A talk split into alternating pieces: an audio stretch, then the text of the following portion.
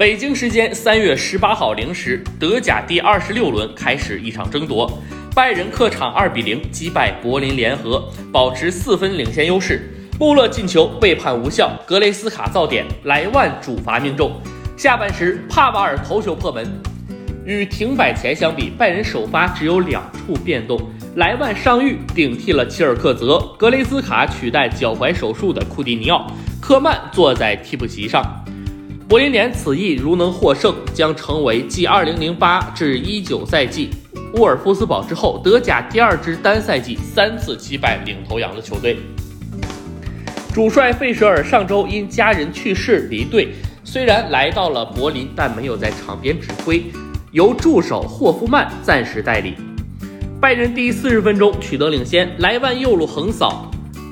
苏博蒂奇前点停球太大，格雷兹卡断球被踢倒点球，莱万操刀推进右下角，一比零。这是莱万本赛季代表拜仁第三十四场正式比赛的第四十球，连续五个赛季俱乐部正式比赛进球达到四十粒。拜仁第八十分钟扩大优势，基米希右侧开出角球，帕瓦尔小禁区前沿头球顶入右下角，二比零。拜仁最终二比零胜出。